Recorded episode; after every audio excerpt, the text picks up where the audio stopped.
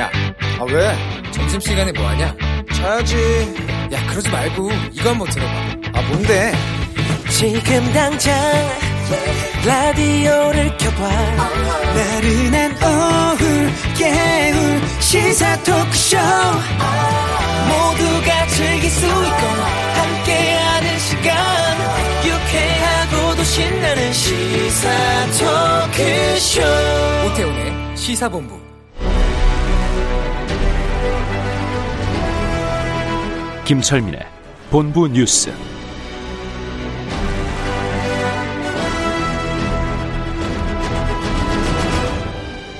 네, KBS 제1라디오 오태훈의 시사본부 2부 시작하겠습니다. 이 시각 중요한 뉴스들 분석해드립니다. 본부 뉴스. 뉴스의 핵심을 짚어주는 KBS 보도본부의 아이언민, 김철민 해설위원과 함께합니다. 어서 오십시오. 네, 안녕하세요. 예. 오늘도 중요한 뉴스들만 모아서 왔습니다. 예. 코로나19는 계속 100명이 넘고 있죠, 지금. 예, 뭐 이 확산세가 수그러들 기미가 전혀 안 보입니다. 지금 오늘 신규 확진자가 114명이 나왔는데요. 4월 네. 연속 좀 세 자릿수고 수도권 이외에도 지금 뭐 대구, 강원, 충남 뭐 지역 곳곳에서도 산발적 감염이 나오고 있습니다. 이제 기존에 수도권의 요양병원, 재활병원 이런 데서 이제 네, 나오는 네. 데서도 계속 나오고 있고 예. 그리고 뭐 용인의 골프 모임, 그다음에 포천의 초등학교, 뭐 분당의 중학교 이런 기존 지역 감염 나왔던 지역에서 추가적인 감염자들이 계속 좀 나오고 있는 상황이고요. 네. 지금 이제 오늘부터 이제 이제 내일 뭐 할로윈데이 주말을 앞두고 있고 지금 단풍철이 절정 아닙니까? 그래서 주말 사이에 이제 인구 이동이 또 많을 걸로 보이는데 방역 당국이 어, 이 코로나 확산세가 더 증폭이 되느냐 마느냐 여부가 이 주말에 달려 있다고 보고 음. 이 주말에 이 유흥시설 관련 뭐 업소들 이런데 이제 특별 점검, 일제 점검도 한다고 그랬고요. 네. 개별적으로 또 그런데 갈 기회가 있는 분들은 제발 좀 방역 수칙들 꼭 지켜달라 이렇게 음. 당부를 하고 있습니다. 그 주말에 어디 나들이 가실 분들, 계획 있는 분들, 진짜 거리두기, 또 마스크 착용 네, 꼭 착용하시고 꼭좀 예, 손 지켜주시길. 소독하시고 예. 이제 그리고 이제 오전에 뭐 이런 이제 방역 당국이 특별 점검한다고 그러니까 네. 그 서울시가 오전에 이제 그 정례 브리핑을 했는데 서울 지역에 지금 뭐이 대형 클럽들은 자발적으로 휴업을 한다고 어제 이제 그 입장을 밝혔는데 네. 그 외에도 뭐 감성주점이라든지 음. 콜라텍이라든지 이렇게 춤추면서 술을 마시는 이런 유흥시설들이 서울 시내 150여 개가 된다고 그래요. 네. 근데 그 중에서 아, 절반 정도 이렇게 어, 55% 음. 어, 85군데가 그 내일부터 네. 다음 달 3일까지 자발적으로 휴업을 하겠다. 휴업하겠다는 뜻을 밝혔다고 어. 그래요. 아. 그래서 그 이제 이런 자발적인 휴업 의사에 대해서 서울시가 이제 자, 자율 휴업 결정을 내려준 데 대해서 감사드린다 이렇게 입장을 밝혔고 예. 음. 더 많은 업소들이 휴업에 참여해줬으면 좋겠다 이런 입장을 밝혔습니다. 아, 알겠습니다. 예. 어제 대법원에서 저 징역 17년 확정됐습니다. 예, 예. 이명박 전 대통령 아직 어, 가시지는 않고 있는데 예, 오늘 병원 갔다고요? 예, 이제 뭐 이제 장기간 수감 생활을 해야 될 이제 상황이 돼 있지 않습니까? 그래서 네. 오늘 오전에 이제 부인 김윤옥 여사하고 함께 어, 서울대병원을 방문을 해서 음. 아마 그 장기 구금에 대비해서 이제 약물을 처방을 받은 것 같습니다. 그래서 네. 지금 어, 이전 대통령 올해 나이가 79살, 뭐 거의 이제 8순이 다 돼 가는데요. 음. 어, 그래서 지금 뭐 이 당뇨나 뭐 불면증 이런 게 심하다고 그럽니다. 그래서 네. 어, 뭐 혈당 수치도 높아지고 이래서 그 내분비 계통, 순환기 계통 이런 이제 질환을 앓고 있는 걸로 전해졌는데 그래서 이 음. 관련된 그 약물을 장기 복용해야 되기 때문에 이런 네. 약물들을 처방을 받기 위해서 오전에 어, 이제 서울대병원에 들렀고 뭐 자택 앞에는 뭐 취재진하고 일부 유튜버들이 몰려들 있었었는데 뭐 편 소동은 없었다고 그럽니다. 네. 예, 예. 판결에 대해서는 뭐라고 입장이 좀 나왔나요? 그럼 그러니까 어제 이제 판결 직후에 네. 그 이제 측근들이 자택을 방문을 해서 이제 위로를 했는데 그 자리에서 아마 그런 얘기를 한 모양이에요. 이제 공정한 재판에 대한 기대가 꽤 있었는데 대법원이 뭐 정권에 주눅이 들어 있는 거 아니냐. 이게 음. 네. 상당히 기대에 어긋난 판결을 했다. 아, 그래서 이제 좀 이제 억울하다 뭐 이런 이제 입장을 내보였고 그렇지만 뭐 어떻게 하겠느냐 어쩔 수 없지 않느냐 꿋꿋이, 꿋꿋이 버텨내 보겠다 네. 너무 내 걱정을 하지 말아라 음. 이렇게 답변을 했다고 그래요 네. 참석자들 얘기에 의하면 그리고 이제 지금 벌써부터 이제 판결 확정이 된 이후에 사면 복권 문제에 대해서 이제 어, 거론되는 뭐 이런 분위기도 있잖아요. 근데 이 부분에 대해서는 그렇게 해서는 안 된다. 음. 지금 본인의 무죄 취지로 계속 주장을 하고 있기 때문에 좀 네. 억울함을 토로하고 무죄 판결을 받아내서 해결을 해야지 이거를 어, 사면을 받는 식으로 해결해서 되겠느냐 음. 이제 이렇게 오히려 역정을 냈다 고 그럽니다. 대법원 확정인데 무죄 판결 받아 해결한다는 건 그럼 재심을 청구하겠다는 건가요? 근데 변호인 측은 뭐 그런 형집행 정지라든지 그런 뭐 재심이라든지 이런 이런 거를 낼 그 움직임은 좀 없다고 합니다. 예, 알겠습니다. 예, 예. 17년형이기 때문에 올해 일은 어 아, 79세시니까 예. 만기- 만기 출소하시면 97세 이때 거의 뭐 예, 나오시겠네요. 어. 100살이 다 돼야 나오실 수 있는 거죠. 예. 그러네요. 알겠습니다. 자, 국제 인권 단체가 북한 비난했다고 하는데 그 서해 사건 관련한 겁니까? 예, 관련돼서 이제 비판 성명이 나왔는데요. 네. 그 북한이 지금 지- 이제 지난 8월부터 이 코로나 방역 조치 차원에서 국경 지역에 2km 이내를 이제 완충지대로 설치를 해서 이 무단으로 접근하면 사살하라고 이렇게 이제 명령을 아마 전 어, 군에 내린 거- 내렸다고 그럽니다. 그러니까 네. 이 부분에 대해서 그래서 아마 우리 서해에서 공무원 피살 사건도 아마 그런 조치의 음. 연장선이라고 보는데 그 이제 미국의 소리 방송하고 자이 아시아 방송이 오늘 이제 국제 인권 단체 휴먼 라이트 워치 존 시프턴 아시아 국장의 이제 기고문을 인용을 하면서 보도를 했는데 네. 이게 발견 즉시 사살 명령을 내리는 거는 심각한 국제 인권법 위반이다. 네. 유엔의 무력과 화기 사용에 관한 기본 원칙에 따르면은 음. 무력이나 화기를 사용하기 전에 반드시 특히 이제 전쟁적인 전쟁 상황에서만 적용이 되는 거고 그렇죠. 예, 전시가 어. 아닌 경우에는 예, 예. 이 화기를 사용하기 전에 반드시 비폭력적인 수단을 먼저 사용을 해야 되고 음. 그리고 불가피하게 이제 그 화기를 사용해야 될 경우에는 그 그목이목이 인명에 지장이 없는 한도 내에서 뭐 이렇게 최소화해서 사용을 해야지 네, 네. 그 다짜고짜 사살하라고 명령을 내리는 거는 이건 엄연한 불법이다. 인권 음, 탄압이다. 그래서 사람한테 사격을 가는 행위 자체도 불법이고 그렇게 명령을 내리는 행위도 불법이다. 그래서 이건 국제인권법적으로 처벌을 받는 사항이다. 과거에 그 이제 동독에서 서독으로 탈출하려는 사람들한테 발포 명령을 그 호네커 공산당 소비장이 내렸었거든요. 네, 네. 근데 이 이것 때문에 나중에 이제 토- 이제 통일된 이후에 살인죄로 기소가 됐어요. 그래서 아, 그래요. 예, 김정은 위원장도 나중에 이렇게 동일한 범죄로 처벌을 받지 않, 않으려면 음. 이런 부당한 명령이 철회돼야 된다. 이제 이렇게 어, 비판 성명을 발표를 했습니다. 그럼 이 성명에 대해서 북한이 반응을 했습니까? 예, 오늘 뭐 관련돼서 이제 그동안 뭐 어, 아무런 반응이 없었는데 오늘 조선중앙통신을 통해서 입장을 밝혔습니다. 그래서 네. 그 서해 공무원 피격 사건의 우선적인 책임은 남측에 있다. 음. 그러니까 지금 이, 이 코로나로 인해서 어느 때보다 긴장된 시기에 예민한 수역에서 어, 우리 주민을 제대로 관리하고 통제하지 못한 우리 남측에 우선적으로 책임이 있는 것이지, 네. 어, 뜻하지 않은 사고로 이 해상 수역에서 자위권을 발동한 그 북측에 어, 책임을 전가해서는 안 된다. 그리고 일부 보수 뭐 세력들이 뭐 인권 문제를 운운하면서 이 국제적으로 이 문제를 삼는 거는 어, 이 반북 모략에 해당한다. 네. 그동안 이런 여러 가지 험담에 대해서 최대의 인내로 자제해 왔는데 더 이상 반북 모략을 용납할 수가 없다. 이런 이제 그 사- 어, 보도를 내보냈습니다. 네. 그럼 여기에 대해서 우리 정부도 좀 입장이 나왔습니까? 예, 그래서 지금 이제 그 조선중앙통신 보도 말미에 지금 서해 해상 수역에서 사망자 시신을 찾아서 가족한테 이제 돌려보내기 위해서 최선의 노력을 다하고 있고 네. 계속 또 노력하겠다 이제 이런 보도를 내보냈거든요. 아, 이제 북한 쪽에서. 예, 그래서 예. 이 부분에 대해서 정부가 음. 북한의 사실 규명과 해결을 위한 노력이 조속히 이루어지길 바란다. 근데 네. 이를 위해서는 지금 지난 6월 이후에 지금 그 대북 전단 살포를 이유로 남북 간의 그 군통신선이 일방적으로 차단돼 있는 상태인데 네. 이 군통신선을 연결하는 문제를 우선적으로 좀 해결을 해라 이렇게 촉구를 했습니다. 알겠습니다. 예. 자, 오늘 본부 뉴스는 여기까지 듣도록 하겠습니다. KBS 보도본부의 김철민 해설위원과 함께 했습니다. 자, 오늘 뉴스 고맙습니다. 네, 고맙습니다.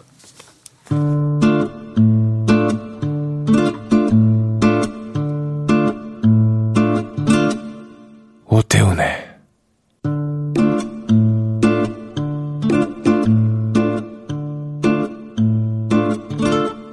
시사본부 네, 시사본부 듣고 계신 지금 시각 1시 9분 지나고 있습니다. 시사본부는 청취자 여러분들의 참여 기다리고 있습니다. 샵 9730으로 의견 보내주시고요. 짧은 문자 50원, 긴 문자 100원, 어플리케이션 콩은 무료로 이용하실 수 있습니다. 팟캐스트와 콩 KBS 홈페이지를 통해서 시사본부 어, 다시 들으실 수 있고요. 유튜브에서 일라디오 시사본부 이렇게 검색하시면 영상으로도 방송 모습 확인하실 수 있습니다. 오늘 금요일입니다. 한 주간의 언론 보도 분석하고 비평하는 시간 와치독 감시견 이 코너가 있습니다. 알파고 신하 씨 외신 기자 나오셨습니다. 어서 오세요. 네, 안녕하십니까. 예. 정상근 전 미디어널 기자도 자리하셨습니다. 안녕하십니까? 안녕하십니까. 두 분 독감 백신 맞으셨어요?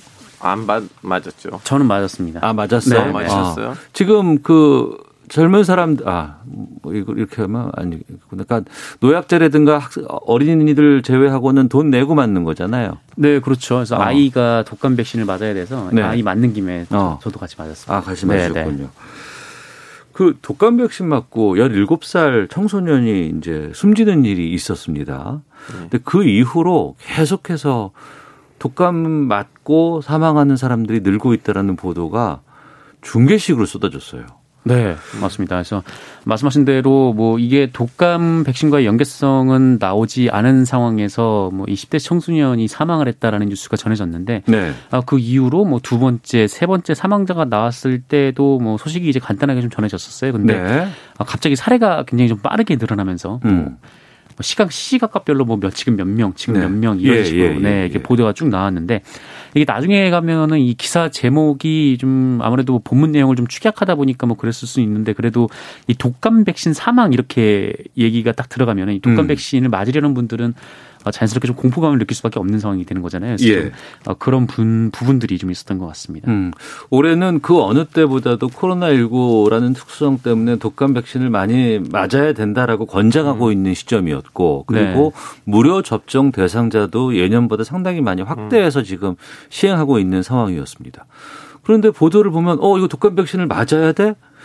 어, 이거 맞으면 큰일 날 것 같은데 음. 이런 불신들이 막 생기는데 우선은 지금 현재로서는 독감 백신과 그 돌아가신 분들의 인과관계가 뭐 연관되는 건 아직까지 밝혀진 건 없거든요. 네, 뭐 지금까지 마- 나온 분들이 굉장히 좀 수가 많지만 뭐 방역 당국이 조사한 결과 뭐 독감 백신으로 인한 사망은 아니다라는 결론을 내린 바가 있습니다. 그러니까 이 보도를 어떻게 다루느냐에 따라서 어 시청자라든가 아니면 언론을 소비하시는 분들의 반응과 또 어, 상황에 상- 에 대한 판단은 달라질 수밖에 없는데 알파고 기자 이럴 때 어떻게 보도하는 게 바람직하다고 봐요? 선생님, 지금 우리 오- 어두운 방에 있으면 불안하잖아요. 네. 빛이 있어야지 우리는 불안하면 없어져요. 네. 살다 보니까 똑같은 가- 논리예요. 음. 좀 정보가 빛 네. 같은 역할을 하거든요. 정보가 있어야지 우리 뭐지 불안함 없어지거든요. 네. 언론이 바로 국민의 그 불안함을 없애기 위해서 그 역할을 하고 있어요. 음. 정보를 주면서 불안함을 이제 가라앉게끔 만들어야 되는데 근데 왜곡된 정보 아니면 확인되지 않는 정보 아니면 하여튼 그러한 잘못된 정보들을 많이 주면 음. 그거는 이제 핏이 아니고 오히려 더 어둡게 만드는 역할을 하는 거예요. 네. 어. 네, 언론이 정보를 주면서 국민의 가- 불안한 감정을 더 가라앉게끔 해야 되는데 네. 근데 그런 결과가 안 나온다면 그럼 역할이 그 언론이 자기 역할을 하지 못했다는 의미예요. 음. 지금 똑같은 사례예요. 예.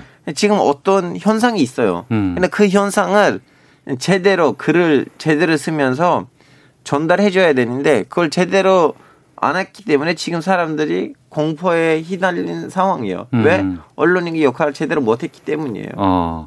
정상 기자는요.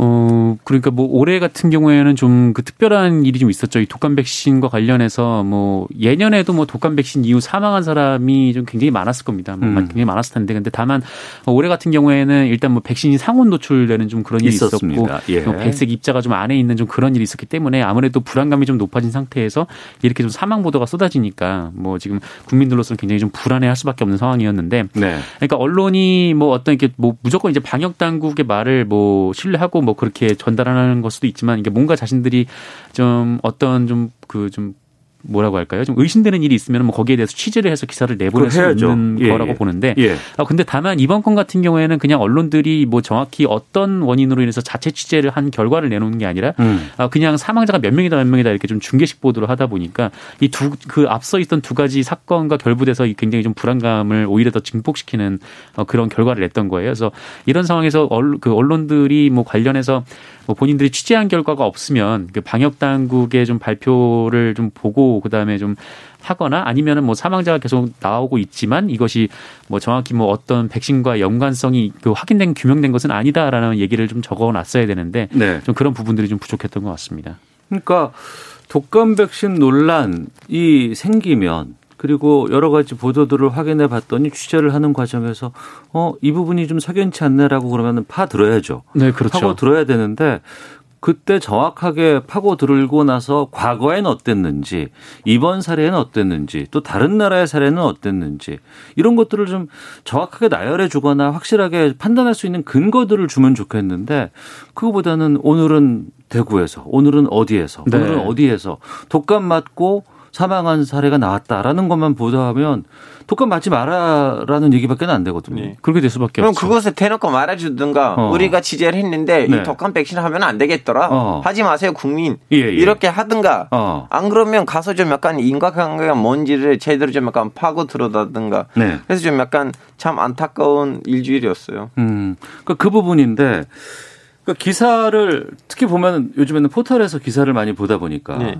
축약해서 이제 제목을 제목만 보이잖아요. 네, 네. 사진도 안 보여요. 제목만 보여요. 그럼 그 중에서 하나 어 이거 뭐지? 딱 누르게 되면 그 호기심에서 보게 되는데 그러다 보니까 자극적인 제목 뿐만 아니라 정확한 표현이나 용어 없이 뭐는 뭐다. 뭐 뭐? 네, 네. 뒤에 물음표만 주고 이렇게 오니까 더욱더 혼란이 좀 아, 발생할 수밖에 없는 것 같은데 좀 예를 들- 들어서 말씀해 주면 어떤 것들이 좀 있을까요? 뭐 이런 보도였죠. 그러니까 이 제목만 쭉 나열해서 봤을 때 뭐 오늘 몇 명 추가라든지 아. 까 지금 제가 말씀드렸던 이제 독감 백신 사망 음. 몇 명 뭐 이렇게라든지 어 그러니까 지금 이게 뭐 어떤 인과관계인지 언론사들도 모르고 있는 와중에 계속해서 어몇 명의 숫자가 늘어났다라는 것만 지금 얘기를 하고 있는 거죠. 뭐 질병관리본부에서 뭐 관련된 사례를 다 접수를 했을 때 그 부분만 그냥 취재를 해서 좀 내보낸 상태이고 또 이제 제목 안에 오늘 몇 명 여기 옆- 아직 뭐 독감 백신과의 인과관계는 없어 뭐 이런 식으로라도 써야 되는데 이제 그런 거 없이 그냥 뭐 오늘은 몇 명 추가 뭐 어디서 누구 사망 이렇게 얘기를 이렇게 쓰고 있으니까 그냥 보시는 입장에서 굉장히 좀 불안하죠. 게다가 백신 문제, 이거 감염 문제, 방역 문제 이거는 과학적인 영역이거든요. 네네. 일반적인 기자들이 단순히 그냥 취재를 통해서 아니면 무언가 사- 사망 확인만 갖고 기사를 쓸 수는 없는 것 같아요. 전문가들의 입장을 들어봐야 되고 또 그들의 다양한 시각들을 다 조합해서 알려줬으면 좋겠는데 그게 아니고 누구 네티즌 불안에 떨어 누구는 뭐 이런 얘기 나와 이런 것만 써주면 이건 안 되는 거잖아요. 선생님 이제 우리는 이런 장난을 바빠라진 아니면 연예 기사에서 했을 때는 우리는 그것도 안 되겠지만 귀엽고 파- 귀엽게 봐주고 넘어가긴 하지만 이렇게 국민의 공포심을 줄 만한 과학적인 사례라면 음. 이건 진짜 짚고 넘어가면 안 되고 네. 그저 이제 특히 이번 사건 계기로는 좀 약간 어- 언론 협회라든가 기자 협회라든가 좀 강력하게 나왔으면 좋겠어요. 왜냐하면 음. 지금 제 주변의 사람들을 이제 진짜 백신 주사를 받으려고 했는데 이 현상 때문에 안 맞는 사람들 꽤 많이 있어요. 네. 어, 감염병 예방 뭐 지침, 준칙 이런 것들도 보도에서 좀 필요할 것 같습니다. 있는지는 좀 확인을 해봐야 될 것 같은데 어떻게 네. 이게 보도하는 게 바람직한지 좀 말씀 듣고 다음 주제로 좀 가보죠. 네, 뭐 저는 뭐 이번 기사 같은 경우에도 한국 언론이 좀 고질적으로 안고 있는 문제 두 가지가 한꺼번에 좀 노정된 사례라고 보는데 일단 네. 첫 번째는 좀 뭐랄까요, 하여튼 기자들의 전문성이 항상 우리가 이 여기서 얘기를 할 때 제기가 됐었는데 뭐 거기 하여튼 우리나라는 이게 출입처를 몇 년마다 그냥 순환하는 좀 구조다 보니까 어떤 부분에 전문가들이 양성될 수 없는 좀 그런 구조이고 아, 그러다 보니까 이 사태가 어떤 사태인지 정확히 인식도 안 된 상태에서 아, 그냥 경마식으로 몇명몇명 이렇게만 보도할 수밖에 없는 그런 현실이 첫 번째였던 거고 이 두 번째는 온라인에서 기사를 소비를 하는데 여전히 생산자 입장에서는 이게 좀 뭐라고 할까요?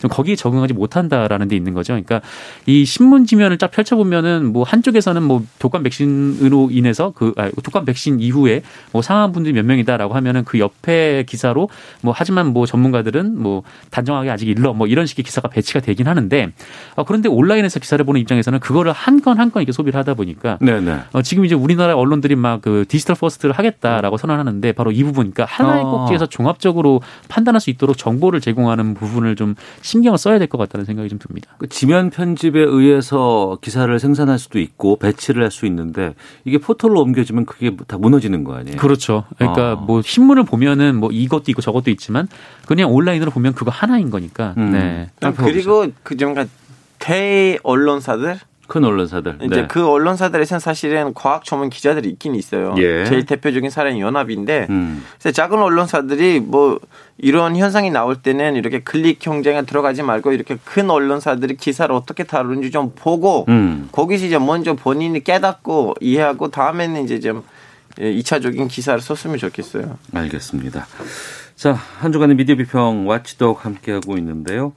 지난 24일 어, 이건희 삼성전자 회장의 어, 별세 그리고 이후에 연결식이 28일 날 있었습니다. 언론 보도들 참 많이 나왔고 네네. 특징적인 것들도 좀 많이 볼 수 있었습니다. 하나 둘씩 좀 짚어볼까 하는데 공과 뭐 다 있다고 다른 언론들도 있고 또좀 어, 이렇게 보도가 나오네라는 좀 특이한 언론들 보도들도 꽤 있었습니다. 정상 기자 좀 어땠어요? 뭐 대부분의 언론들이 뭐 고인이 좀 역사적 인물로 평가받을 수 있다 보니까 뭐 많은 시간을 할애해서 이 고인의 부흥 소식을 전했는데 네. 근데 그 이번 같은 경우에는 좀 뭐랄까요? 하여튼 지상파 같은 경우에는 공과가 어느 정도 좀 균형 있게 다뤄졌던 것 같아요. 네. 방송 시간이 있다 보니까. 근데 아, 다만 그 일부 신명, 신문 지면을 좀 보면은 이거 뭐 좋은 평가를 넘어서 그냥 미화 수준으로 좀 그렇게 가는 경우들이 있고 또 의미 없는 보도들이 또 굉장히 많았는데 좀 이를테면은 뭐 일본 네티즌의 반응을 전한다던가 어. 어 그리고 어 그리고 뭐 라면 단팥빵을 즐겨 먹었다라면서 이건희 회장이 이제 소박하다라는 음. 평가를 내린다던가 네. 뭐 이거는 뭐 실제로 이제 나왔던 기사였는데 어 그러니까 뭐 아시다시피 이건희 회장이 뭐 슈퍼카 수집 매니아였잖아요. 예, 뭐 예. 그게 뭐 잘못됐다라는 건 아니고 그냥 음. 라면과 빵을 먹었다고 해서 그것이 뭐 이 사람이 지금 소박하다 뭐 이렇게 평가할 수는 없는 노릇이고 예. 어 그리고 뭐 이재용 삼성전자 부회장이 뭐 그 국산차를 몰고 왔다라면서 뭐 음. 의외로 소박하다 뭐 이런 평가를 내린다던가 네. 뭐 아주경제 기사였는데 어 이런 형태 의 기사들이 좀 과도한 미화 혹은 좀 격가지 보도라고 할 수 있을 것 같습니다. 음. 우리 사회가 상중에는 좀이 고인에 대한 여러 가지 평가 기사를 쓰는 걸 좀 조심스러워하는 부분이 있어요. 우리 사회가 그리고 이제 상이 지나고 나서 그런 얘기 해야지 뭐 이런 부분들도 좀 있긴 합니다. 네. 근데 또 이제 여러 가지 공과 가가 존재하는 인물에 대해서 뭐 이런 거 있잖아요. 무슨 뭐 모모의 아버지, 모모의 뭐 입지전적인 거인 뭐 이런 식으로 좀 묘사하는 것 자서전이나 쓸 나올 만한 이런 좀 표현들 이건 외신들을 좀 외신에서 지나치게 거의 이제 국내 인물이라면 했지만 영국 언론인데 영국 안에 있는 사람이라면 음. 어, 좀 거기다 가끔씩 그런 형태들이 보여요. 근데 외국인이라면 그러면 그냥 대놓고 너무나 생 뭐라 고 냉정하게 표현을 해요. 예를 들면 저는 이번 계기로 이제 삼성 이제 전 회장님의 이제 기사가 어떻게 나온지 좀 봤는데 예. 제일 많이 쓰이는 단어가 티탄이었어요. 응? 티탄. 티탄? 네, 티타늄은 뭐신 같은 인간? 그러니까 네. 좀 약간 부정적으로도 받아들일 수 있고 긍정적으로 받아들일 수 있는 딱 어. 중립적인 단어인데 네네. 어, 어떻게 쓰이냐에 따라 다르긴 한데 저는 아, 좀 단어로 잘 찾았다는 생각을 그 들었어요. 티탄이라는 그 용어는 저 사람은 그 일반적으로 그냥 그어 되는 사람이 아니고 네, 대단한 사람인데 대단한 사람인데 근데 좋은 긍정- 뜻도 나쁜 뜻도 예. 양쪽으로 다 쓰일 예, 수 예, 있는 맞아요. 아, 예, 예, 예, 예. 어. 그래서 저는 아 이분들 진짜 많은 고민을 해서 이 단어를 선택했다는 생각이 들었어요. 아, 그랬군요. 그리고 또 이제 아무래도 어, 갑자기 쓰러지고 나서 한 6년여도간 그 네. 투병 생활을 네, 했던 네. 거 아니에요. 그 사이에 여러 가지 삼성과 관련된 다양한 일들이 있어요. 일들이 있었어요. 그리고 또 그랬죠. 그, 어, 삼성으로 인해서 피해를 봤던 분들 또 여러 가지 뭐 경영권 승계 의혹이라든가 이런 부분들에 대한 것들은 또 제대로 다루지 않은 경우가 참 많았다 생각이 좀 들거든요. 뭐 그동안 이제 그 삼성 백혈병 피해자 모임인 반올림에서 가장 힘들어했던 부분이 뭐 계속해서 뭐 얘기를 해도 뭐 언론이 잘 받아 그, 그 들어주지 않는다라는 데 좀 초점이 맞춰져 있었거든요. 그래서 음. 특히 우리나라 언론이 좀 삼성에 관대한 그런 모습을 좀 많이 보여왔는데, 그러니까 어떤 뭐 불법 행위가 드러나서 뭐 그때는 뭐 비판을 하더라도 이후에 재판이 진행되는 과정에서 보면은 뭐 어, 삼성이, 그러니까 정확히 말씀드리면 이제 이건희 회장이 뭐 무너지면 삼성이 무너지고 또 대한민국 경제가 무너진다라는 식의 이제 보도들이 좀 이어간 적이 있었고 하여튼 뭐 그렇습니다. 근데 최근에까지 좀 이번에 그 여러 이제 부고 기사를 보던 와중에 좀 그 좀 놀랐던 부분이 하나가 있는데 음. 그러니까 이 공과를 좀 다루면서 이건희 회장이 그 둘러싸고 있었던 그 여러 가지 좀 불법 의혹들 네. 어 그리고 뭐 삼성전자 뭐 그 노동자 노동자 같은 뭐 그런 그 노동 탄압과 관련된 부분들 뭐 이런 부분들을 언급하면서 음. 이 한국일보가 이거를 좀 뭉뚱그려서 실현을 이란 표현을 썼거든요. 실현? 네. 그러니까 이건희 회장도 실현이 있었다라고 음. 하면서 이런 불법 행위들을 나열을 했는데 근데 사실 이제 실현이라는 표현은 뭐 내가 이제 정도를 가고 있는데 뭔가 외부적 요인에 의해서 좀 어려움을 겪는 그러네요. 맞습니다. 네, 그런 예, 상황 예, 그런 예. 상황에서 쓰는 단어이긴 한데 어. 이 상황에서 좀 적절한가 뭐 이런 좀 인식이 우리나라가 좀 삼성 우리나라 언론이 삼성을 바라보는 좀이 대표적인 인식이 아닌가라는 생각이 좀 듭니다. 네. 외국에서 재벌이라는 단어를 쓰잖아요. 네, 이제 우리- 옥스퍼드 사전원다가 들어갔어요. 예, 그만큼 이제 우리는 그 대한민국의 재벌이라는 위치가 특수하다는 건데 네. 어, 외신에서 정확히 이번에 그 아까 티탄이라는 단어도 썼다고 하는데 이 부고 기사 관련된 기사뿐만 아니라 삼성에 대해서 좀 우리 기사와는 좀 다르죠. 예, 예, 달랐습니다. 저는 진짜 그 이번 계기를 최대한 많이 알아봤는데 에, 이제 이건희 회장의 별세를 통해서 이제 다루는 기사들 뭐냐면 주로 재벌이 한국 경제에 있어서 어떤 역할을 갖고 있는지 이건 너무나 냉철하게 모든 기사 끝에다가 한 탈락 두 탈락 정도 추가가 됐고요. 어, 그러다 보니까 두 번째 제일 많이 언급된 거 뭐냐면 쌍속세예요. 상속세. 어. 네, 외신이 이 상승세를 많이 다뤘어요. 왜냐하면 네. 지금 대한민국 50%잖아요. 음. 그건 전 세계 제일 재고친 대한민국이에요. 이제 이제 영국은 40%인데도 유럽에서도 좀 약간 많은 소리가 나오는데 이제 거기에 대해서 얘기가 많이 나오고 그리고 일단 같은 나라 위주로 말하면 뭐 가디언하고 이제 BBC 예, 가디언에 있는 기사들을 보면 이제 방금 전에 선배님 말씀하셨던 것처럼 좀 약간 예, 뇌물 의혹들에 대해서 길게 나열을 서는 반면에 음. 네. BBC에서는 가족 관계 네. 이제 그동안 아버지로부터 어떻게 그 삼성을 받 받아서 자기 아이들이란 어떻게 어떻게 분배를 해서 아이들이 갖고 있는 이제 예, 재산이라든가 이렇게 좀 약간 가족적인 배경을 쓰는 반면에는 음. 가디언에서는 좀 약간 뇌물 의혹들을 더 많이 이렇게 가디언. 예, 예. 네네네. 어. 예, 이런 식으로 다 많이 썼어요. 예, 예. 어. 어, 우리가 국내 언론에서 보지 보기 드물했던 것들이 외신 언론에서 지금 약간 길게 나왔죠. 음. 자, 어떤 그런 특히 이제 경제지 쪽에서 약간 좀 미화되는 부분들이 상당히 많았고 네네. 이건 아무래도 좀 독자 입장에서 본다 그러면은 야 이거 광고 때문에 너무 좀 심한 거 아니야? 뭐 이런 생각이 좀 들 때도 좀 많이 있었거든요. 뭐 아무래도 뭐 삼성이 우리나라에서 최대 광고주 중 하나이긴 하니까 음. 뭐 아, 뭐 광고 때문에 뭐 그런 기사를 썼는지 뭐 제가 단언할 수는 없습니다만 네. 근데 아무래도 삼성에 관련해서는 그 굉장히 좀 우호적인 좀 그런 분위기가 많죠. 근데 지금 이제 고인의 죽음으로 인해서 아까 상속세 얘기가 잠깐 나오긴 했지만 이 상속세 얘기를 하면서 뭐 우리나라에 좀 상속세가 좀 굉장히 너무 많다. 과하다. 깎아줘야 된다. 뭐 이런 얘기들 참 네. 많이 얘기도 나오더라고요. 하곤 했었죠. 저는 아. 제일 제가 궁금했던 거 뭐냐면 6년 넘었잖아요. 어. 6년 동안 어떤 가- 공강적인 아니면 이제 그런 얘기들이 좀 나왔어야 되는데 그런 건 아무리- 없었어요. 예. 알겠습니다. 자, 5292님, 백신 관련 사망자가 늘어나는 기사 보면서 불안했습니다. 직접적인 관련 없는데 언론이 지나치게 공포감 조성하는 것 같아 불편했습니다. 5474님, 국민이 불안해하면 더 중심 잡아야 될 언론인데 그런 역할하는 곳은 없고 제목 정사만 하려는 것 같더군요. 라는 의견 주셨습니다. 마치독 여기서 마치도록 하겠습니다. 두 분 고맙습니다. 네, 고맙습니다. 감사합니다. 헤드라인 뉴스입니다. 방역당국이 현재 국내 코로나19 상황은 억제보다 전파 속도가 더 빠른 상황이라며 대규모 확산으로 이어지지 않도록 거듭 주의를 요청했습니다. 고위공직자범죄수사처장 후보 추천위원회가 오늘 첫 회의를 열고 본격적인 활동을 시작했습니다. 공수처법이 시행된 지 107일 만입니다. 민주당 이낙연 대표는 오늘 5.18 민주묘지를 참배한 지 6일 만에 다시 광주를 찾아 지역균형 뉴딜 발전에 힘을 실었습니다. 국민의힘 주호영 원내대표는 공시지가를 시세의 90%까지 올리겠다는 여당 방침을 꼼수 증세라고 비판하면서 공, 시지가가 재산세뿐 아니라 건강보험료와 노인기초연금 등 60여 개 항목의 기준이 된다며 공시지가 인상은 사실상 국회 동의 없이 증세하는 결과를 가져올 것이라고 지적했습니다. 지금까지 라디오 정보센터 조진주였습니다. 이어서 기상청의 강혜종 씨입니다. 네, 먼저 미세먼지 정보입니다. 오늘 대부분 지역의 미세먼지 농도 보통 내지 좋음 단계인데 현재 충북 세종의 나쁨 단계를 보이고 있습니다. 내일은 대기가 비교적 깨끗하겠습니다.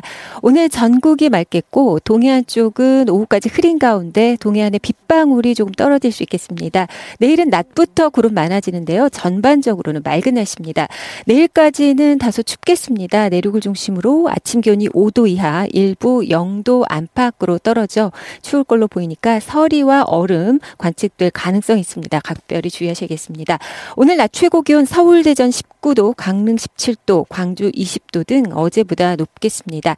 지금 서울의 기온은 17도입니다. 지금까지 날씨였고요. 다음은 이 시각 교통 상황 알아보겠습니다. KBS 교통정보센터의 임초희 씨입니다. 네, 이 시각 교통정보입니다. 아직까지 고속도로 대부분 여유로운 편입니다. 전 시간과 크게 다르지 않은 상황인데요. 영동고속도로 강릉 방면으로 오늘 작업 때문에 계속 답답한 곳이 있습니다. 먼저 용인에서 양지터널 쪽으로 정체고요. 이후 수월하다가 강원권인 새말에서 5km 구간 정체가 심합니다. 새말 부근과 횡성대교 사이에서 노면 보수 작업을 하고 있어서고요. 미리 국도로 우회하시는 것도 좋겠습니다. 좀 더 가서 면허낼 때도 작업 중이라 밀리고 있습니다. 남북권은 중앙고속도로 춘천 방면이고요. 군위휴게소 부근도 노면 보수 공사를 하고 있어서 제속도 못 내고 있습니다. 서울 시내는 동부간선도로 성수 쪽으로 용비교 부근 1차로에 사고가 있고요. 반대 의정부 쪽으로는 월계 1교와 녹천교 사이에도 사고가 발생해서 주변이 혼잡합니다. 주의하시기 바랍니다. KBS 교통정보센터였습니다.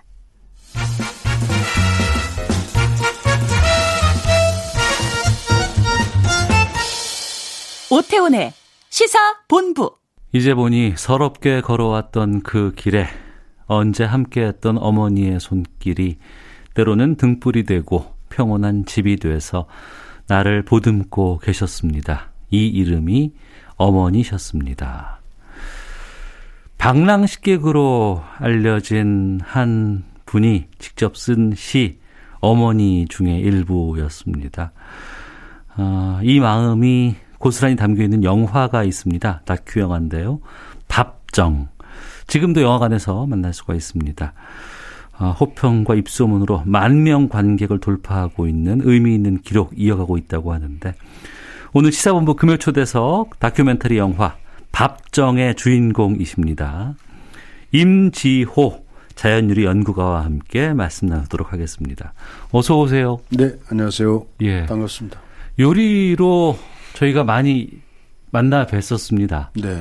근데 이번에는 다큐멘터리 영화로 또 저희가 뵐 수 있었어요. 네. 네. 만 명 넘었다면서요. 거의 뭐 한 2만 명 달려가는 것 같은데. 아, 그래요? 예. 어, 코로나 상황에서 다큐멘터리 영화가 이렇게 인정받기는 쉽지 않았을 것 같은데요. 나는 만 명이 넘었다 그러니까 100만 명이 넘었다 이러는 줄 알았어. 어우, 지금 다큐 영화는 평소에도 만 명 넘기 쉽지 않아요. 아, 그래요? 예, 예, 예. 예. 어. 나 숫자에 대해서 잘 몰라서. 어. 어떻게 해서 이 다큐멘터리 영화에 참여하게 되신 거예요? 네, 이게 참여가 아니라 네. 제 10년 기록입니다. 아, 그래요? 어, 예, 박혜령 감독이 그동안에 계속해서 예. 이 영화 나중에 하고 나서 여기 DMZ 영화제에서 봤어요. 예, 처음 예. 봤어요. 예, 예. 아, 그래서 아, 10년 동안에 이렇게 기록한 게 이렇게 나왔구나. 아. 이렇게 생각을 했죠. 그럼 밥정은 임지호 연구관님의 지난 10년간의 네, 기록입니다. 기록이군요. 네, 네. 10년 동안 그걸 계속 그러면 찍으신 거예요, 네, 그분 네. 감독님은 네, 네. 어떻게 하다가 그때 10년 전부터 이걸 준비하셨을까요?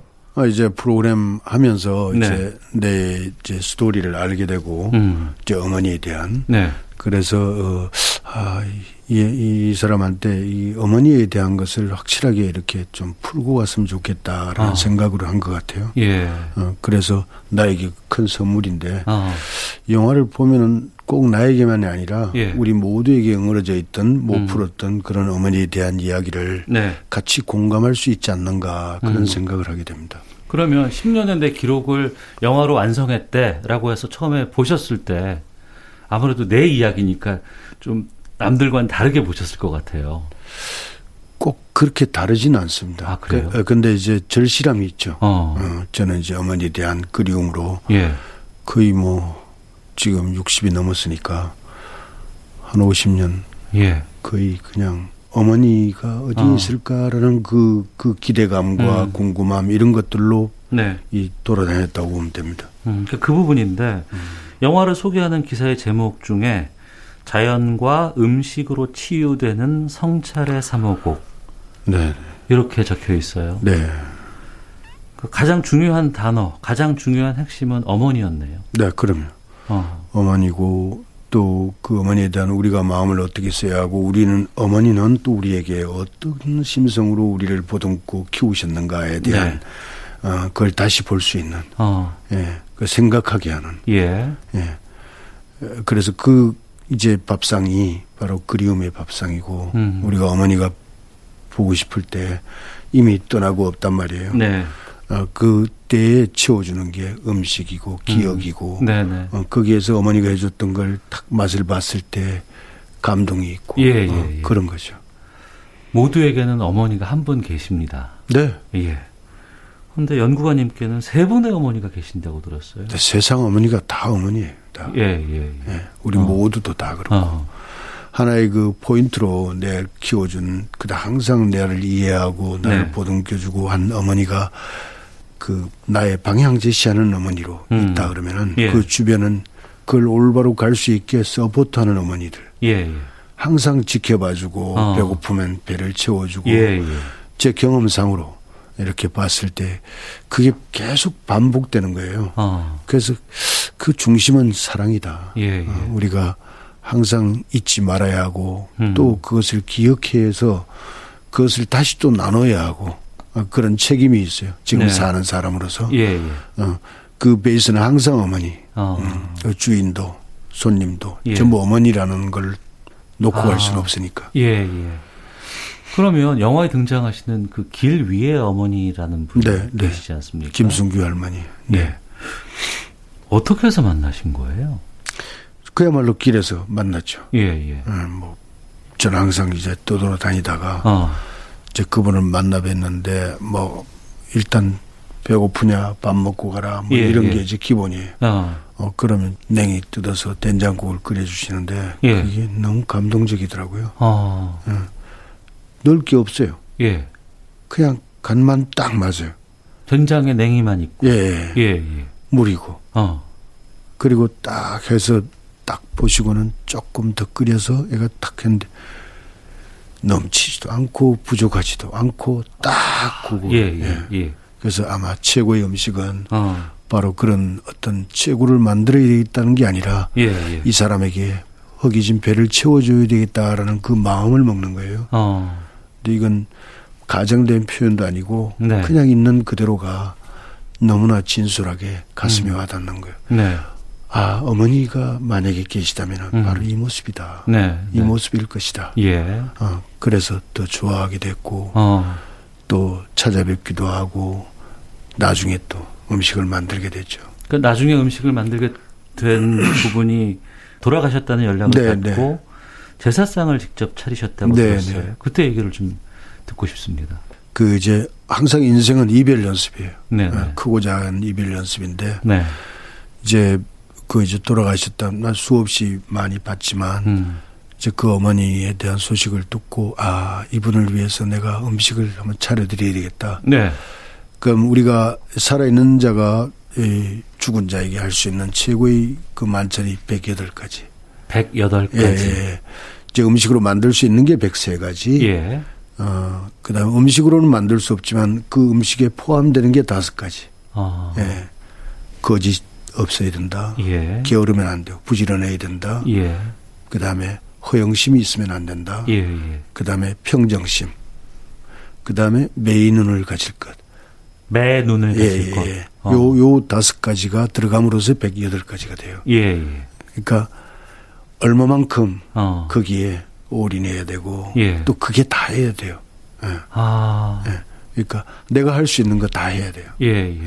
그게 이제 103가지의 나머지 다섯 가지 어. 보이지 않지만 음식으로 예. 포함되는 그걸 넣어서 하는 건데 그걸 음. 차리고 이제 3일 준비해서 이제 하루에 이제 밤에 이제 다 완성을 시키는 거거든요. 네. 그걸 하면서 나는 단순히 이 어머니를 위한 밥상이 아니라 음. 내가 어머니에게 못했던 그런 것까지도 참여하는 밥상이었다. 아. 네네. 그러니까 단순히 해드리는 게 아니라 예, 예. 내가 그동안에 못 해드렸던 거 그다음에 나로 인해서 어머니가 듣지 말아야 할 얘기들을 들었던 부분들 예. 또 어머니가 생각하는 그에 부합하지 못했던 부분들까지도 아, 예, 예. 용서를 구하고 참여하는 그런 바로 이 상이 바로 이 제사상이었다. 아. 그래서 이 상에는 초대장이 없습니다. 예. 그 항상 제사를 지내면은 그 지방 이제 예, 지방을 예, 모시잖아요. 예, 예. 근데 이건 지방이 없고 음. 세 분의 어머니로 출발을 하지만 세상의 모든 어머니와 함께 나눈다라는 큰 의미로 이렇게 나눔의 밥상이에요. 네. 그거를 하고 나서 되게 좋았습니다. 예. 그러고 보니까 뭐 만난 음식을 먹을 때라던가 아니면 어디서 귀한 음식 재료를 봤을 때 네. 저거 고인께서 참 좋아하시던 것인데라는 생각들 참 많이 하거든요. 아, 그러면 예. 그러니까 네. 단순히 음, 음식이 무언가를 먹고 배를 채우는 것도 있지만 추억이라든가 또 그분을 기억했을 때 다른 사람은 그 기억을 못 내지만 그분이 주신 음식이라든가 이런 걸 맛보고 나면은 어 이건 우리 어머니 음식인데라는 그런 게 통하는 게 있는 것 같아요. 나 그러면 그 모두가 다 생각하는 건 애달고 예, 예, 그립고 예. 이런 건 어. 모두가 다 공유하는 문제인데 예. 이제 그 부분에서 이 밥정이 이제 시사하고 있는 것은 재료 어. 는 어떻게 어떻게 태어나서 어떻게 가꾸어져서 어떻게 이 밥상으로 와서 나에게 전달되는가라는 예, 부분을 생각하게 하고 예. 그다음 그 음식을 만드는 사람들의 기본적인 소양 또 어머니가 우리에게 해줬던 그러한 것들은 무엇을 의미하는가 아. 계산을 하지 않고 어, 그다음에 아무리 줘도 아깝지 않고 음. 또 주고 돌아서도 다시 주고 싶은 예, 예. 예. 그런 어머니의 마음의 표현이고 예. 그것이 담겨 있고 어. 또 그것을 발견하고 우리 모두가 가슴에 언저리 응어리져 있는 이런 것들을 그 울음으로 풀어낸다거나 하여튼 예. 그런 것들을 다 풀어내서 보다 좀 경쾌한 새로운 시작을 하고 아. 이때까지 소중하지만은 생각하지 할 수 없었던 그런 분들까지도 그것을 다시 일깨워서 네. 우리가 같이 공유하는 어, 그런 사랑을 나누는 게 됐으면 좋겠다라는 생각입니다. 그게 영화 밥정에 담겨 있는 거네. 요 네, 네, 네. 밥정의 메시지고. 네. 알겠습니다. 자, 금요 초대석 영화 밥정으로 따뜻한 밥 한 끼의 소중함 알려주고 계십니다. 아, 임지호 자연요리 연구가와 함께 말씀을 나누고 있는데요. 제가 방랑식객이라고 말씀을 처음에 소개를 드렸어요. 네, 네. 언제부터 방랑하셨어요? 왜 그리고 방랑이라는 단어가 따라다니게 되셨어요? 사실 그 12살 때부터 시작인데 12살 때. 예, 그 전에도 나왔었고 예. 어, 이제 본격적으로 12살부터 시작했는데 이게 아까 얘기했잖아요. 어, 혹시 어머니가 나를 낳아준 어머니가 어딘가는 계실 텐데 예. 어, 혹시 만날까 어, 또 안 계시다면은 예. 그 혈육이라도 아, 만나게 되지 않을까 예. 또 그분들에게 내가 밥을 해 드릴 수 있지 않을까 아. 나는 기억을 못하고 보진 못했지만 어머니를 찾고 싶으셨네요. 네네 항상 그리움 예, 예. 음, 그게 한- 그게 60년 갔어요 아, 예. 그 그리움이라는 게 그러니까 뼈에 사무치고 음. 서럽고 이러한 것들이 다 녹아내려서 내 삶의 이- 일부분이고 그게 지금 와서 딱 보니까 네. 나는 한 분이라는 그 생모라는 부분에 대한 그리움으로 긴 그 방랑을 했지만 네. 네. 지금 보니까 그 한 분으로 있는 것이 아니라 아, 이 세상 전체가 어머니였다는 사실을 이제 알게 됐죠. 이제. 예. 근데 12살 때 방랑하면 참 힘들잖아요. 근데 저는 힘들다, 고생이다 이런 생각을 해본 적이 없습니다. 어. 단지 그 굶는 시간도 되게 많았었고. 예. 뭐. 어, 근데 그걸 통해서 저는 또 되게 얻은 게 많다고 생각합니다. 어. 왜냐하면 나의 정체성에 대해서 그다음에 또 내가 이 가고자 하는 부분에 대해서 저는 그때 그때 이 어떤 좋은 기회가 올 것이다라는 전제하에 준비하는 것이 우리가 해야 할 일이다. 음. 그 어떤 기회가 온다라는 전제를 깔지 않으면은 우리는 희망이 없다라는 얘기예요. 그래서 누구나가 이 그럴 때에는 항상 그 좋은 기회가 올 것이다라는 전제하에 예. 열심히 그, 그 지금 현재를 열심히 살다 보면은 여기까지 온. 그러니까 음. 여기까지 오셨기 때문에 돌아보면 그렇게 생각이 드시는 건데. 네네. 12살이면 초등학교 4, 5학년 때? 이때잖아요. 네네. 근데 그때 밖으로 나와서 네. 생활한다는 건 정말 낯설고 무섭기도 하고 두려움은 없었습니다. 아 그래요. 네, 근데 항상 그 새로운 거, 아 새로운 걸 보고 세상이 다 선생님 같고 왜냐하면 제가 목적한 건 하나기 때문에 예 예. 어머니라는 어머니 이름만 예, 예. 있기 때문에 두렵고 이런 게 없어요. 아 어. 그리고 항상 새로운 데로 계속 가게 되는. 음, 그래서 지금까지 왔죠. 그야말로 엄마 찾아 산말리 그거네요. 음, 뭐 산말리도 더 되죠. 그러니까요. 네, 네, 근데 초등학교 5학년 때 처음으로 제주도의 식당에서 일을 하셨다고요? 네. 그 일본 밀항한다고 이제 갔었죠. 그때 얘기를 좀 들려주세요. 음. 어, 뭐, 그, 뭐, 아주 처음 나와서 다른 애들하고 이제 세 명이서 출발을 했는데. 예, 예. 두 어머니 명은- 차- 어머니 찾으러. 예, 아니, 어. 이제 무전 여행을 시작했어요. 아 그때는 예 예. 예 예. 근데 두 명은 무섭다고 가버리고. 예. 아니, 가자마자 얼마 안 돼서 계속 울고 그래서 보냈어요. 아. 그거 혼자 다녔지. 예, 예. 혼자 다녀보니까 정말 생각도 많이 하고, 어. 정말 새로운 것도 많이 보고, 예. 그 견문을 넓히는 거예요. 어. 일부러 그러고 싶어서 그런 게 아니라 예, 예. 하다 보니 네. 예. 예. 참 많이 굶고 어. 밥이 얼마나 소중한지 예. 어, 그리고 그때 그때 살아남기 위해서 예. 밥을 얻어 먹어야 하고 어. 뭐든지 주워 먹어야 하고 예. 예, 이런 과정들을 통해서 나의 성숙 음. 어, 난 너무나 귀하기 때문에 기약이 크면 안 된다 어. 거칠게 거칠게 막 난 귀하니까 바- 아, 바닥부터. 오히려 더. 예, 네, 예. 뭐 전생에 지은 죄가 많아서 그런지 모르지만 그걸 위해서는 세 분의 어머니가 필요하고 음. 또 더 나아가 보니까 세상의 모든 어머니가 나를 향해서 항상 박수 쳐주고 응원해주고 막 에, 이렇게 했다는 얘기예요. 그러니까 고맙지 않은 게 없어요. 네. 다 고마워요. 그럼 그때부터 요리를 자연스럽게 접하게 되셨네요. 예, 의식 재결할 곳이 식당. 예. 예, 그러니까 이제 자연스럽게 했었고 어. 그때는 이제 내가 살아남는 게 우선이니까 예, 예. 어, 거기에 절실하게 했었고 스무 살이 탁 넘어서면서 아 이번 인생은 난 이 음식으로서 모든 걸 걸어야 되겠다 음. 이렇게 시작하고 달려갔죠. 그러니까 음식에 모든 걸 걸어야겠다라고 생각하시면 네, 인생이란, 예. 네. 그러니까 커다란 어떤 요리를 할 수 있는 식당을 뭐 갖고 있는 데거나 아니면 요리로서 유명한 어떤 요리사가 된다거나 다양한 길이 있을 수 있을 텐데 저는 유명한 집을 찾아나 쓰지도 않았을 뿐더러 예, 예. 일반 대중의 김치찌개집, 라면집, 뭐 하여튼 그 경양식집 뭐 다 했습니다. 어. 중국집에서부터 예. 다 했는데 그 다양성, 어. 그 많은 걸 보고 예. 그게 모자라서 또 다시 또 유명한 음식집이 모여 있는 데서 연탄 배달을 또 한 8년 했거든요. 아, 그러셨어요. 각 주방을 또 섬세하게 보고 사람들을 보고 거기에 음. 네. 나오는 음식들을 보고 그러니까 훈련과 이, 이 견문을 넓히는 거는 내 인생에 아직도 그 마찬가지예요. 그걸 일반 사람들은 그걸 방랑이니 어쩌니 그러는데 예. 그게 아니라 나의 공부하는 방식이요. 그러니까 그 방식인데 네네.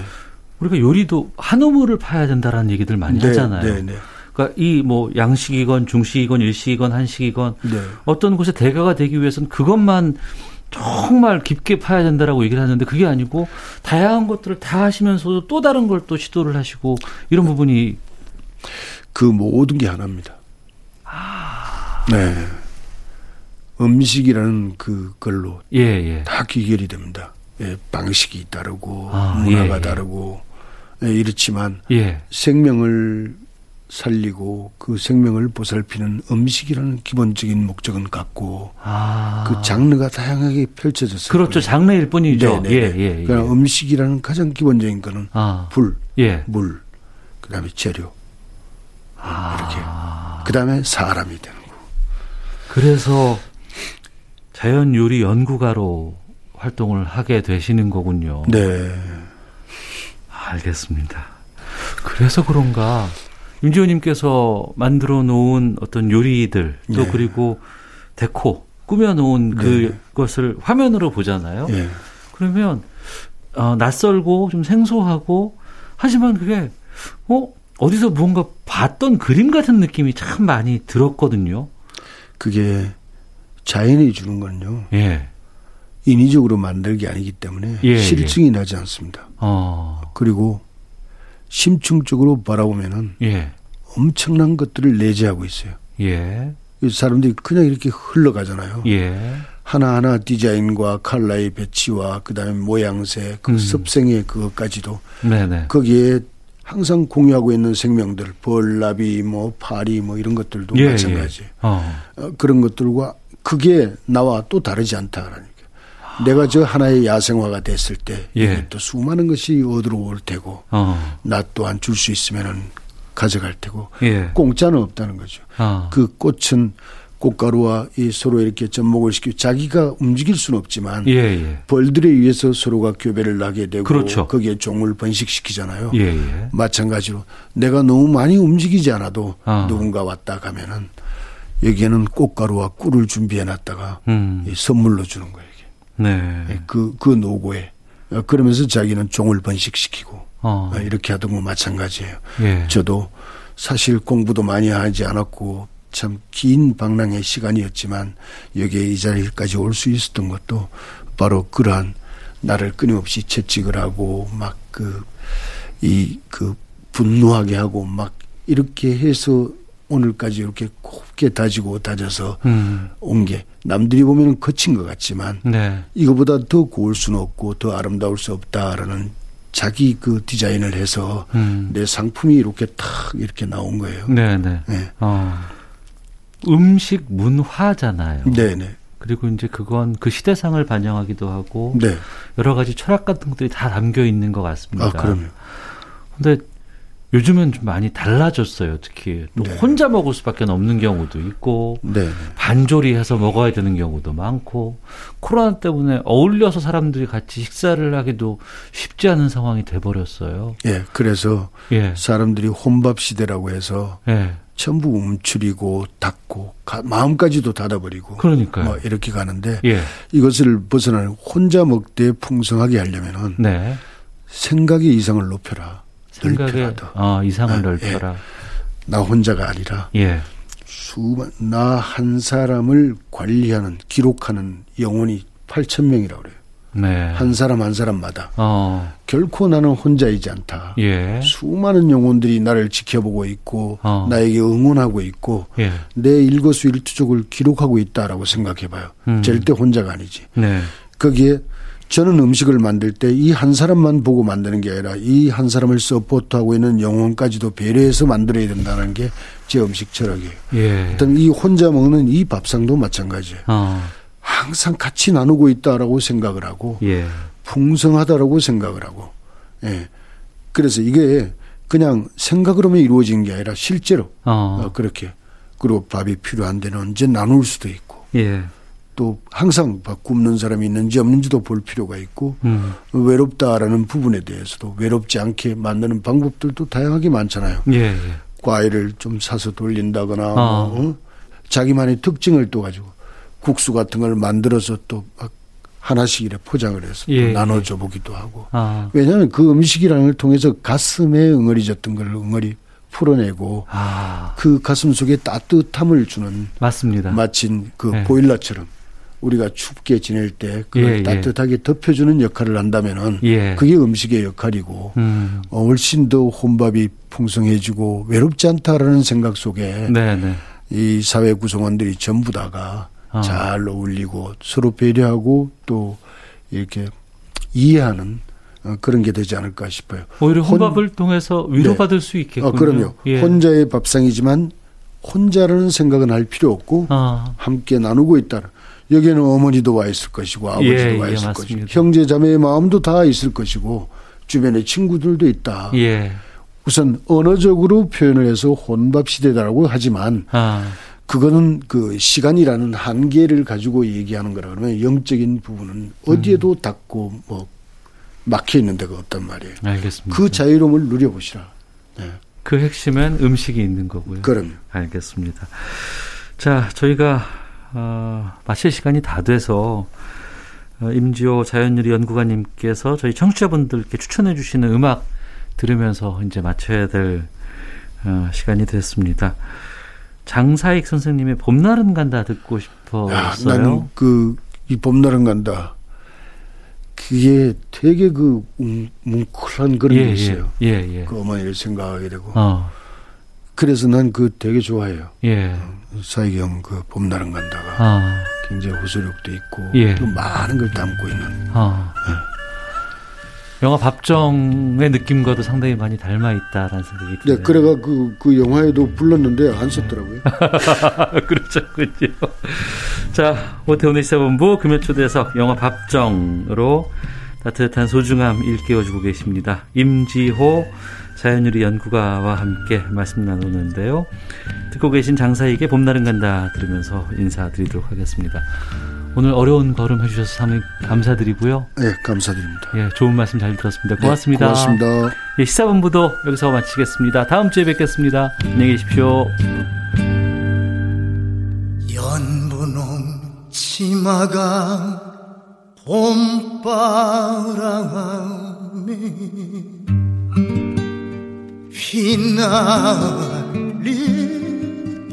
휘날리더라 오늘도 옷고름 씹어가며 산제비 넘나들던 성황